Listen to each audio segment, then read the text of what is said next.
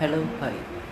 This is Vignesh Anand from Tamil Nadu actually ஒரு podcast create பண்ணணும்னு நினச்சிட்டு இருக்கேன் ரொம்ப நாளாக ரொம்ப மந்த்ஸாக ரீசெண்ட் டைம்ஸில் ஏன்னா ஒரு இன்ட்ரெஸ்ட் இருக்குது பப்ளிக்கில் ஸ்பீக் பண்ணுற மாதிரி.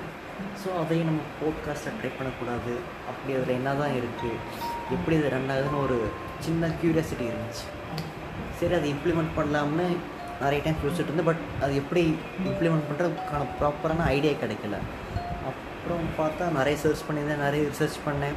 அப்புறம் ஒரு ஸ்பார்க் ஆனிச்சு நம்ம ஏன் நைட் நேரம் யோசிக்கக்கூடாது அப்போது கொஞ்சம் ஃப்ரீயாக காம ரிலாக்ஸாக இருக்கும் ஸோ நிறைய திங்கிங் இருக்குன்னு சொல்லி நைட் அரௌண்ட் ஒரு one twenty one twenty three இருக்கும் டைமிங் மேபி ஃபே ஃபேன்சியாக கூட அது இருக்கலாம். Like one two three so அப்போ யோசிச்சு பண்ணது தான் இந்த போட்காஸ்ட் ஆக்சுவலாக இப்போ நீங்கள் யோசிச்சு பார்த்தீங்கன்னா எனக்கே இப்போ வரைக்கும் ஐடியா தெரியல.